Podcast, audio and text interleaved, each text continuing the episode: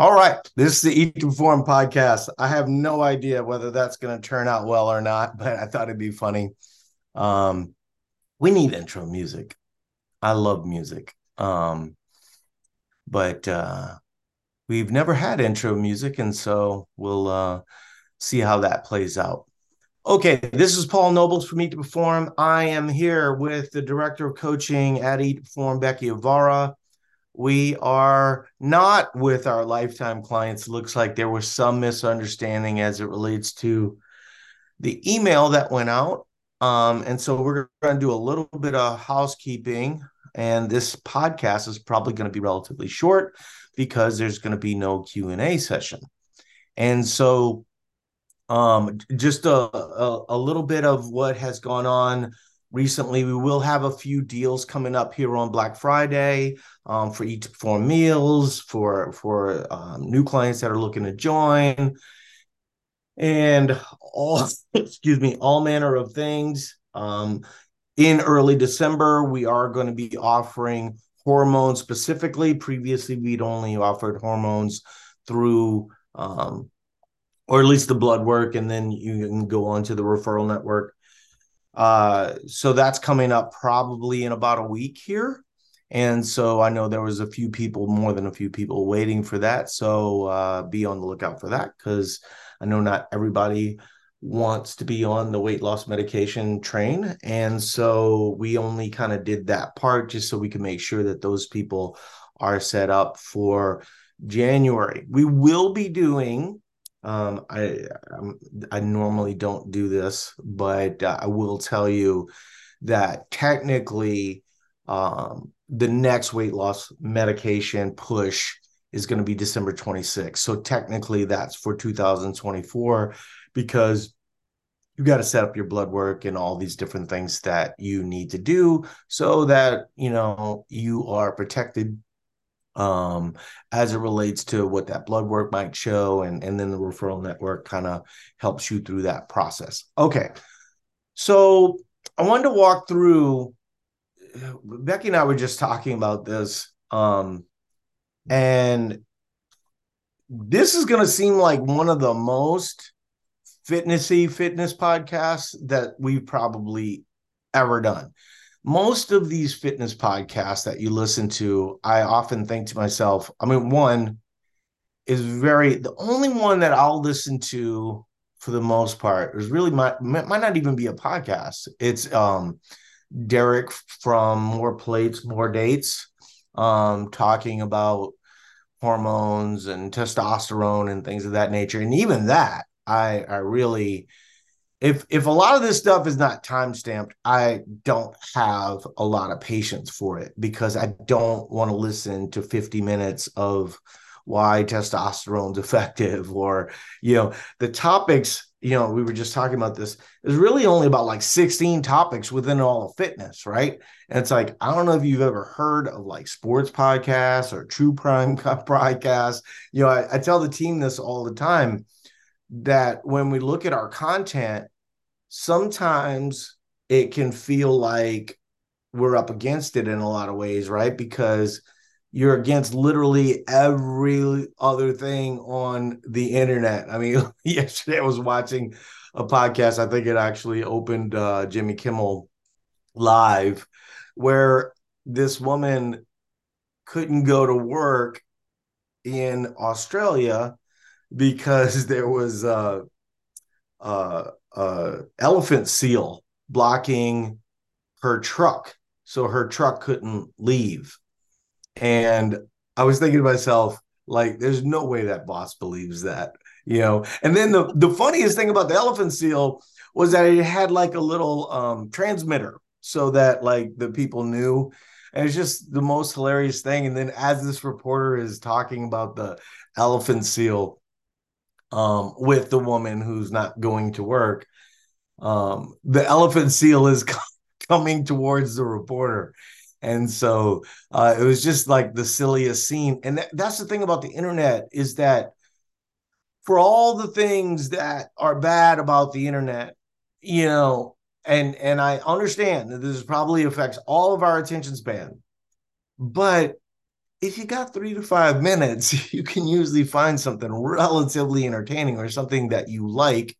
And it just gets really, really hard to watch like 30-minute shows or an hour show. Sometimes it's nice, right? But I find myself on YouTube way more. I'm not a huge TikTok guy. I'm sure if I was, I would like it. Because I actually think that a lot of the YouTube videos, if they're over 5 minutes, I'm like, next, not interested. I just want to be entertained. I'm not even sure that it's going to entertain me. But my point being is that like all these fitness podcasts, they don't talk about things like the elephant seal, or they don't talk about things that are realistic, right? Like a lot of fitness is much more mental than it is physical, and they're heavy on the physical and real light on the mental, right? And so that's what we try to bring to the table. But like I said, this is going to be one of the more fitnessy ones. So the word bulk, okay, from the second I started Eat to Perform, I did not want to be in that realm, right? Now, realistically, if you want to put on any sizable muscle, bulking is going to be part of that process, right? You can do it over time, but even over time, it's going to be less effective as you go. When I say bulking, I mean intentionally gaining 20 to 30 pounds to put on muscle. Let's say for women, 15 to 20 pounds.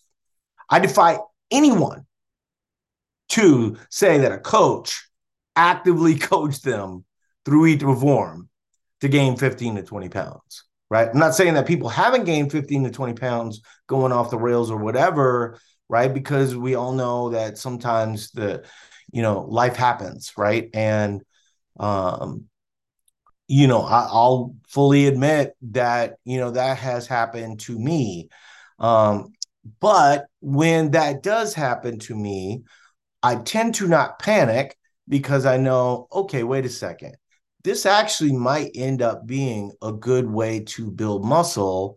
And then, when I'm ready for a fat loss cycle, we can kind of pull that down. And so this is something that I think will help many of you when you're doing an accidental bulk, and I'm doing air quotes for people listening to the podcast. And so, but just think of that whenever, if it's the holidays, right? And you're up 3 to 5 pounds. This is probably the formula for what I would refer to as a mini bulk, right? And once again, is your coach coaching you to gain weight so that you gain muscle? No. And if you're realistic about it, it's not the macros that are moving up. It's really, a lot of times it comes down to effort. A lot of times it comes down to you taking the foot off the gas. Everyone takes those fat loss phases real serious. And then when we move to AP and PR, they kind of enjoy life too much. That's sort of the gray area of fitness that a lot of people don't want to talk about, right? They want to talk about being more rigid and more, because if I could blame you, right, then I'm not culpable at all.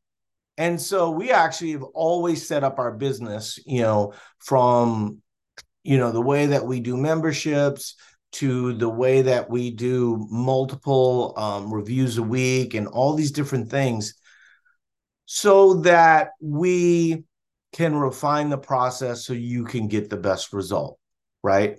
But once again, if I could just say to you, well, yep, you had that milkshake, 3 pounds, that's not reality, right? But that is the way that a lot of other places treat it because they look at their formula for fitness as static, right? And we look at our formula for fitness as dynamic, right? And so what I think happens for a lot of people, you'll see people every now and again, and we use the forums really are kind of a celebration for people, but there's a lot of people that do want to, Use that to find allies in the fact that, you know, they went on vacation 2 months ago and their weight was up 8 pounds. And has this ever happened to anyone? Yeah, it's happened to literally everyone, right?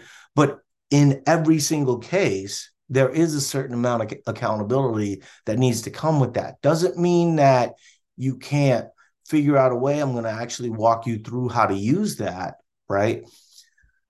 But whenever I gain, let's say 5 pounds, I know why. It's no secret, you know, and I think people need to be more honest with themselves about that part, because what you're really doing is you're setting yourself up for failure by wanting to move back to rigid, right? And then what ends up happening is you find that rigid is not a lifestyle that you can sustain. And that's the formula for yo-yo dieting. That's the formula for eating disorders. That's the formula for like the really bad stuff, right?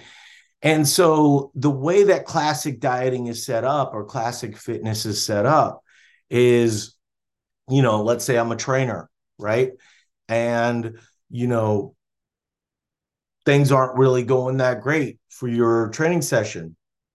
It's much easier for me to say to you, that milkshake was the problem, then it is, look, we've tried it at low reps. It didn't work. Let's try higher reps. And then once we try higher reps, maybe we need to try more weight, right? And all these things, because I say it all the time, and I think this is really important for people to just like tattoo in the inside of your head that it's your timeline that keeps screwing you up, right? And so it's this I need to get fitness now. You know, when you've been doing this for 15 years or 20 years, or some people for a whole lifetime, that's not how we think, right? What we think is, okay, I got information from that. You know, when I eat like an idiot, I gained 5 pounds. How can I address that? Or, you know, over an extended time over summer.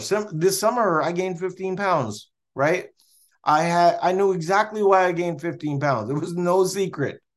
And so I think people are not honest with themselves about that. And they think to themselves that they need more rigidity because they look back at fat loss and they go, I was really rigid during fat loss. And I would argue that, you know, the more important part is the part where you're not rigid and you're more flexible. And are you okay with that? Like in my case, I was okay with it, right? I was dealing with an injury at the time. So that was a big, big factor as it related to the weight gain. But what I most importantly, and once again, this is not the kind of thing that other places say, because the reason why they don't say it is because they don't want you entertaining these thoughts. Right? They want you to believe that you're the reason and they have no culpability. The fact of the matter is dieting and fitness has a real problem with your relationship with food, your relationship with exercise, and things of this nature. And I bring that up to you because if you're going to view food as an ally for the rest of your life, and you should, right? Then you need to view some of these things as the things that are causing this abusive relationship, right? Over-exercising. My brother-in-law actually is dealing with some severe dehydration issues. He ended up passing a kidney stone as a result of it. And he's had a number of issues like this over the years. He's one of the people that I can talk to about fitness. He's very fit. I mean, he's probably, you know, 7% body fat. I mean, almost the whole time I've known him, but he does kind of live in this, I'm not going to say earn the food, because actually he doesn't eat that much. You know, he's always eaten like a bird. He's like 160 pounds and things of this nature. We have had discussions about hydration, and we've had discussions about, because the kidney stones that they think the main culprit was hydration for him. And so you know, mostly the discussions I've had with him is about just having a healthier relationship with food and having a healthier relationship with exercise. But that's a great example of when that goes wrong, right? So I was joking with my sister-in-law who, you know, my sister-in-law is kind of interesting because my sister-in-law is built like my wife. And so my wife, as many of you know, kind of had the genetics of a Swedish farm girl. And my sister-in-law has talked many times about feeling like this unrealistic standard related to food and related to exercise because of her husband. And I just, you know, one time I said to her, I was like, you do know, like he knew what you look like. He knew the plan he signed up for. Like, you know, I mean, I think I talked about this in another podcast where there was like this full-figured gal that was talking, you know, she's a bigger lady and her husband is like a lumberjack, ripped, shredded, great looking guy, you know, beard, couldn't be more manly, right? And she's like, well, my husband loves me for more than just, you know, well, he can look past. I think that was what she said, that he can look past my body and loves me for more than just that. And I'm like, nope, nope. I'm just going to stop you right here. He knew the plan he signed up for. He's into your body. Right. And I think we all need to be realistic, especially male to female. Right. Like I think women are better in this regard, that women actually can look past, you know, some of this stuff. I think men, you know, if the internet has taught us anything, right, it's that, you know, there's lots of different ways to view things. And I think that, you know, my sister-in-law is not, you know, she might feel this unrealistic fitness, and it's probably very important for her to be fit. But, you know, at the same time, you know, her husband signed up for that plan as it was. Interestingly enough, okay, my brother-in-law does do what I'm about to describe. The problem is he doesn't feed it, and his weight never goes up. So he never gets that growth signal, right? So the growth signal I'm talking about is your body being anabolic. Your body is anabolic when you have a surplus of food, like Thanksgiving or like Christmas or, you know, Hanukkah, Kwanzaa, whatever you celebrate. Typically, we're going to celebrate with what? Food, wine, alcohol, things of this nature. So we're going to have excessive calories. Now, the more you can keep the quality of those calories higher, right? Trying to do what I'm saying with a bunch of alcohol is probably not the best use. Doesn't mean you can't. I think we're all a little bit unrealistic about what the holidays look like for all of us, right? It tends to be about 5 to 6 days, kind of depending on your family traditions, right? And so this idea that, you know, oh, for 2 months, you know, things went off the rails. It's like, that might be a little bit you, right? Because really, you know, there's Thanksgiving. We do 2 Thanksgivings, right? That's only 2 days, you know. Then we have, you know, my wife and I go to a concert and usually have a, you know, a dinner plan with that. And then with my daughters, we go to a restaurant. And then, you know, it's Christmas. But what people aren't realistic about is that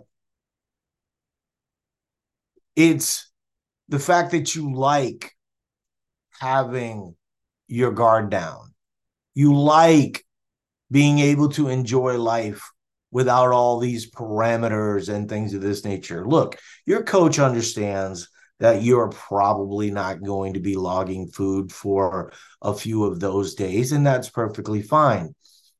But then you stepping on the scale and realizing that the scale is up, that needs to be part of the equation. You need to sort of build that in, right? I say this all the time, that if you're going to go from fat loss to AP to PR, there should probably be some expectation for weight gain. Now, should you be trying to gain weight? Should you be trying to bulk?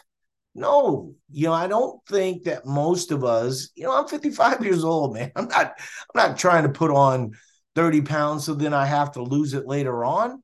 This is why bodybuilders and physique competitors and stuff like this have such a bad relationship with food, is because, and then often end up leaning on hormones too heavily, or steroids in some cases, way too heavily, because their relationship with food just gets so screwed up. Okay, so how do we all like to work out? Well, we've all sort of played the earn the food game, and we've used excessive cardio, and then eventually a lot of people move to HIIT, right? Or CrossFit or something of this nature. And if you think about why you like CrossFit or like HIIT or like, just going for a 30-minute run, it's because it fits your time schedule, right? And so, if you wanted to be a bodybuilder, as an example, and you did that professionally and someone was paying you to be a bodybuilder, well, you might have 3 to 4 hour sessions, right? Where there was lots of rest in between sets. We talked a little bit about this in the group. Do you train to failure? If you want to train most effectively, yes, right? You want to stress the muscle to the point where it's breaking down. So then when you eat your protein and stuff like this, you're going to be repairing that muscle and potentially gaining new muscle in the process, okay? Now, as we're all older, we have to be a little bit more realistic about what that is. And so for a lot of us, we might be trying to gain a little bit of muscle, not necessarily a lot of muscle, but we're trying to keep the muscle we have, right? And so those are big things. You really only accomplish that. I'm going to say this really slow. You only accomplish that slow, controlled, good form at high reps to failure on lower body fatigue.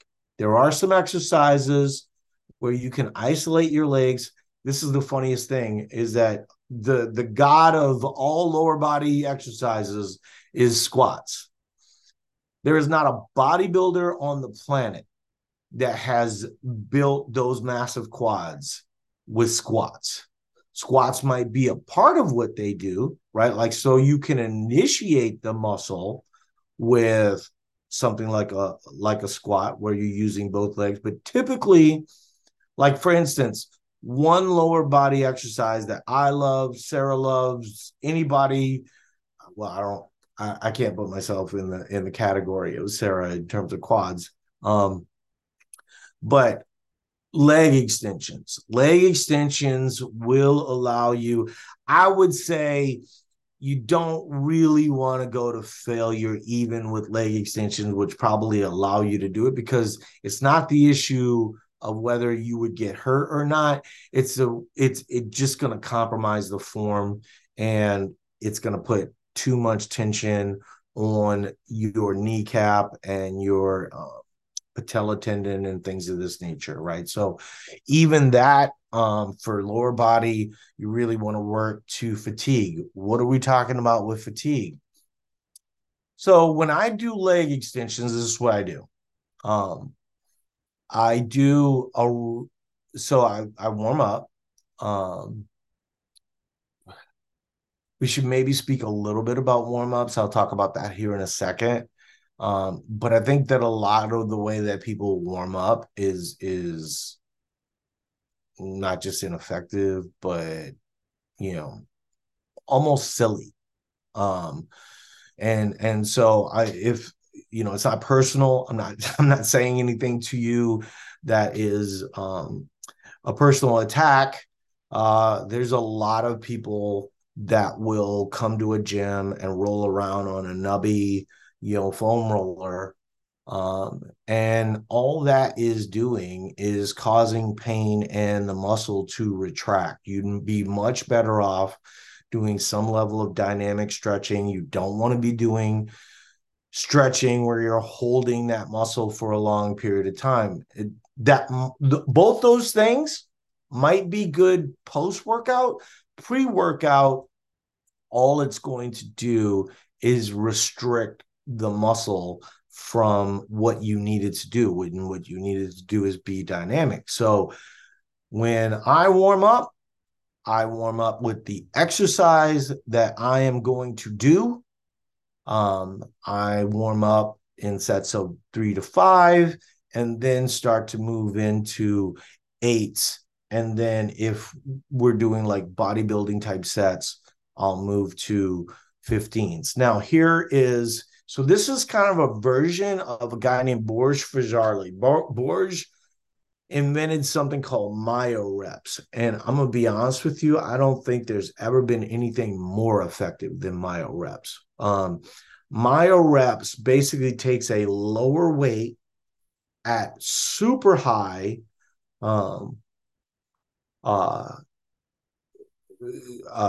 reps, and then you do like mini reps when you are close to failure. You're going to need to Google myo reps. I might be getting something wrong, but as I recall, I'm doing this off of the top of the dome. You might, if like your top set might be at 65 pounds, you're going to do myo reps at like 30. Then you might do, I want to say 12. And then in the last 3 or so, you're really working that mind to muscle connection. And then you'll do another 3, and then another 3, and then 2, and then 1, to the point where you're at full failure. So it ends up being 21 reps or 25 reps. And that is a version of failure that is very effective. Like I said, if you're doing this with lower body, I don't believe actually he encourages people to use myo reps for lower body, but that general idea of fatigue, when you're at fatigue, do you want to be at fatigue with 500 pounds on your back? Or do you want to be at fatigue with 185 pounds on your back? Right. Jim Wendler talked about this, and it was great, that all these guys have been doing good mornings, with 650 pounds on their back. And he's like, look, if you don't know how to get a good exercise in at 225 where you're not at risk, then you don't understand exercise physiology, right? And so the component that my brother-in-law has wrong, it's not the, he works out the failure. He's got all that part right. And like I said, he's really, really lean at 160 pounds, right? I haven't been 160 pounds since I was 16, right? So if the goal is to build muscle, hold on to muscle so that we're not frail at end of life, and so that we might be able to deal with, some kind of sickness or illness or things of this nature, it probably would help him to get to 180, 190. Would that mean that he is not 7%? Yeah, but he doesn't have abs, as an example, because he doesn't work abs. He doesn't want to work abs, right? And he's been with his wife since they were 17 years old. So, she signed up for the lifetime plan. He doesn't like doing abs. There you go, right? But the part that he's got missing is that excess of food. And that's what I'm saying is that, during the holidays, once again, if you like alcohol, do your alcohol. But are you bulking with alcohol? Not really, right? It's probably the other foods that you're intaking with your alcohol that are doing more of the heavy work, especially as it relates to starches and proteins and things of this nature. Okay, so if you're new, what do you do? Body weight work. slow, right? And so when you see Sarah's workouts or Stephanie's workouts and things, that I say this to people all the time, no one's listening to me because you all want to do these workouts within 15 minutes, just like Sarah and Stephanie. And what I'm saying is, for building muscle, you'd probably be better off working to some version of failure or fatigue for lower body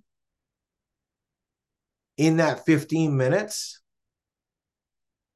specifying specific body parts, like supersetting, like doing, let's say, lunges. Why am I forgetting? Split squats, Bulgarian split squats. Like you can do lunges and Bulgarian split squats for 15 minutes, walk around like a baby deer for, the next day or two, and then hit that again 4 days later.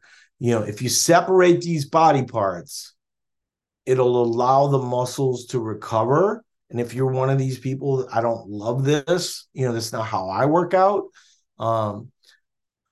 But I don't do any HIIT. I mean, I think people know that I have a CrossFit background. CrossFit was great for keeping me small, right? Like, CrossFit kept me 155, 162 for a long period of time. The only problem is when I looked in the mirror, I didn't want to be that weight, right? I didn't want to look like a high school student, And so when I started to want to look, like a man, or in the case of women, you want to have tone, you have to start working out slow. And I am going to say this, one of the big evolutions of something like CrossFit was, if you go look at Rich Froning from like 2010, he was maybe 165, 170.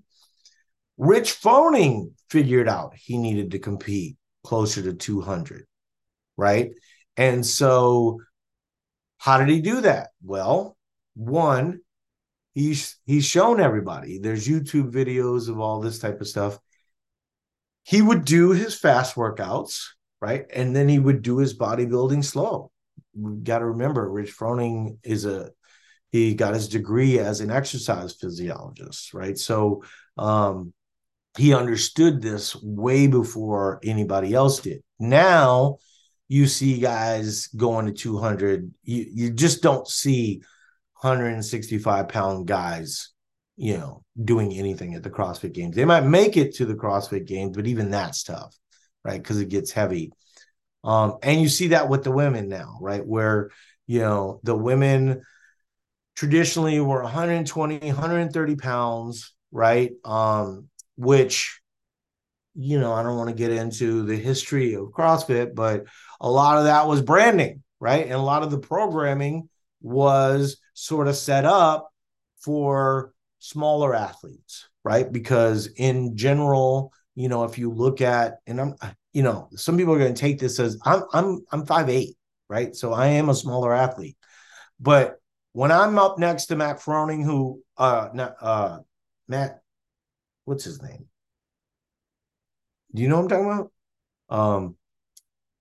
I don't know why I can't remember his name right now. But he's 5'5" all day. I could dunk on that dude, right? And I'm 5'8", and I'm old, And so CrossFit is really set up. If you look at the people that dominate CrossFit, they're Division III, Division II athletes, meaning they have high work ethic, things of this nature. They just don't have the genetics to be an NFL player or some of these other things. Why is this important? Well, because it's really important, for a 5'5" guy to get to 200. And is that 500? My God, why can't I remember Matt's name? Everybody out there is going to go, he did a whole podcast and couldn't remember Matt Frazier's name. Matt Frazier is his name.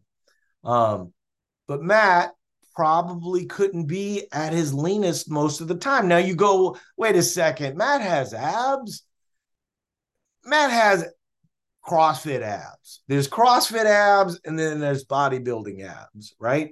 And so I guarantee you that when you look at his training protocols now, what you're going to see is not just this high intensity, which of course you need to be able to keep at CrossFit.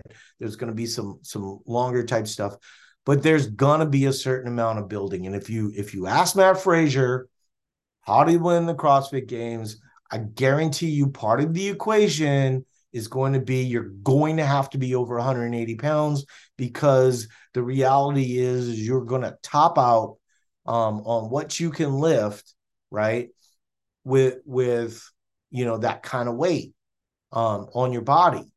And so I know a lot of this sounds like, oh my goodness, Paul's talking about gaining weight. I hate hearing about gaining weight. I'm not suggesting to you to do something that these professional athletes are doing. What I'm suggesting to you is stop doing HIIT, stop doing, you know, CrossFit just in this like 6-week window, and then go to the gym and do the things that aren't socially gratifying, right? Or that aren't, you know, because your weight is going to be up, which is favorable to be anabolic. And let's do some of these. You can use the exact same CrossFit workout. You can go look at the board, right? And if it's a 15-minute AMRAP, just take as long as you need, right? And so you can do it for 45 minutes. I would suggest that you sort of break it into specific body parts, because like I said, what you really want is either failure or fatigue, you know, as you're kind of going through this. And so you go, well, how do bodybuilders do this? This is why they work out so long. If you ever watch so I've had the privilege to work out with professional bodybuilders. It's the most boring thing you've ever experienced in your life, okay? There is a lot of talk. There is a lot of eating protein. There's a lot of drinking carbohydrates, and there is a lot of rest, right? They will do something to failure. You know, they will superset it maybe once or twice, and then they're going to rest that, maybe move to another area that doesn't exhaust that particular muscle. And then they're going to come back and they're going to hit that a few times. Definitely lots of ways to skin this cat, but there's a few things that have to be addressed in this scenario. 1, calories need to be higher. 2, weight typically needs to be up. 3, you need to work out slow. You need to work out in a way that allows for your body to break down, but also to recover, right? And that is going to allow you to build lean mass in a way that high intensity work will never be able to do, right? Or long cardio sessions will never be able to do. You know, I think most people know that I play a lot of pickleball, which if you were to look at my legs, you would go, that guy plays a lot of pickleball. So I have a pretty well-defined leg, especially now. Think about what's happening for 3 hours at a time, right? Drastic stops and starts. You're squatting all the time playing pickleball, right? You're doing like abductor work and all this other type of stuff. And so that's why virtually anybody that you see that plays pickleball seriously has like amazing legs, right? And so you go, well, wait a second, you're not going to failure. You're not, you know, mind-body or mind-muscle connection, right? Like, then how are you getting it? Volume, right? Volume is not a 15-minute high intensity session. Yes, it's great. I mean, have those things in the mix, right? I would argue, though, if we're looking at this 6-week period, let's use this one period in time just to see what it would be like to do things in the most effective way. And when I say the most effective way, I mean the way that builds muscle, the way that people that build the most muscle build it, right? And that's what I'm describing to all of you right now. Now, some of you might find that your cardio is not good enough to do 15 reps or whatever. Once again, lower the weight. That will help. But even lowering the weight might not allow you to do that. One of the most effective exercises, so I'll get on like a pulley machine, and I don't use a handle. I just use the end thing, right? Because having the pressure on that little nub to hold it allows for my muscle to flex. And so when I do 20 to 25 reps of that, oh my goodness, you know, same thing with triceps. Lots of things work really effective in that regard. Back, you know, I have a pretty good back because of my deadlift work and legless rope climbs and things of that nature. But this guy has a massive back, and, you know, I banged out like my 50 reps or whatever. Man, this guy must have done 1,000 reps. I was like, oh, that's the secret. Volume, right? So you want high rep ranges. You want volume if you can. And once again, this is an argument for good cardio. But if you have good cardio, this is going to allow you to get the most out of your workouts. And I think you're going to like the results in the mirror. But, you know, you might need to see those results in the mirror, you know, after a fat loss cycle, right? Because if you're up 5 to 6 pounds, you know, what's the max that you can probably gain? I mean, 2 to 3 pounds of muscle. So half of it is probably going to, well, some of it will be water and some of it will be fat. But getting rid of fat is much easier when you work out like this, right? Becky, can you think of anything that I might have missed in this that you would want addressed? I mean, obviously, you know, I think just using the word bulk is going to bother some people. Don't let it bother you. You know, we're really just talking about, if you want to call it tone, call it tone. Tone is bulking, right? You're trying to put muscle on your body so that you can see it in the mirror. The only other thing that I think that, and you've brought it up in the past, as far as, you know, we're heading into Thanksgiving, a lot of times that comes with extra sodium and things like that. And what that's going to do is hydrate the muscles, and you can really bang out some really good workouts after that. Yeah. I mean, like when you think about what is sodium, right? Sodium is an electrolyte. And what is mashed potatoes? Potassium, right? So those two bond to create an electrical signal that allows glucose to be sent to your muscles so that your muscle's more useful. Your brain feels better. Your stomach is full, so you sleep better. I mean, we could do a whole podcast on sleep alone, right? But if you just slept 8 hours and you ate 3,500 calories and, you know, you do a 10-minute AMRAP, I mean, what'd you really do? Like, let's really start to use these nutrients in a way. A lot of people, you know, will say to me, and don't get me wrong, if you don't have a lot of testosterone, you know, that's men and women, you know, at older ages and things of this nature, obviously you can address that. But even with hormone replacement, you know, there's limits to that. It's not going to be, you know, you're not doing steroids, you know, you're just trying to address a deficiency. And so you're always playing. I know everybody wants the black and white, you know, look in the mirror. Oh my God, I'm so jacked. If you want that, that's easy, right? Do all these pump style workouts that I'm talking about, and then go look in the mirror, and then don't look in the mirror 2 hours later when you just look like a normal human being. right?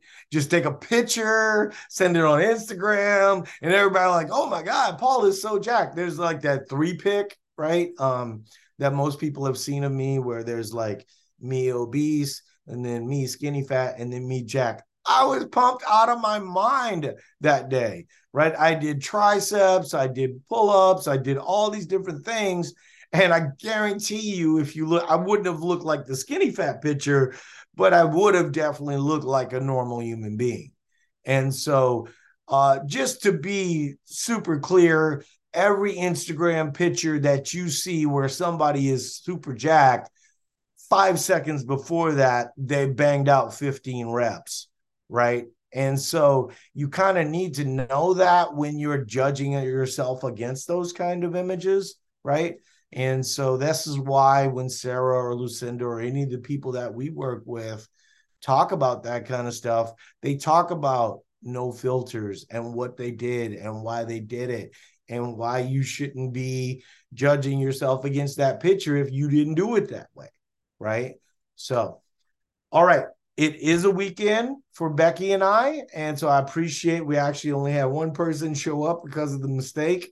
But I appreciate everybody being here, and we will talk to all of you later. But hopefully this is really helpful, because I think that, you know, one, it's our tendency to want to do the opposite of this.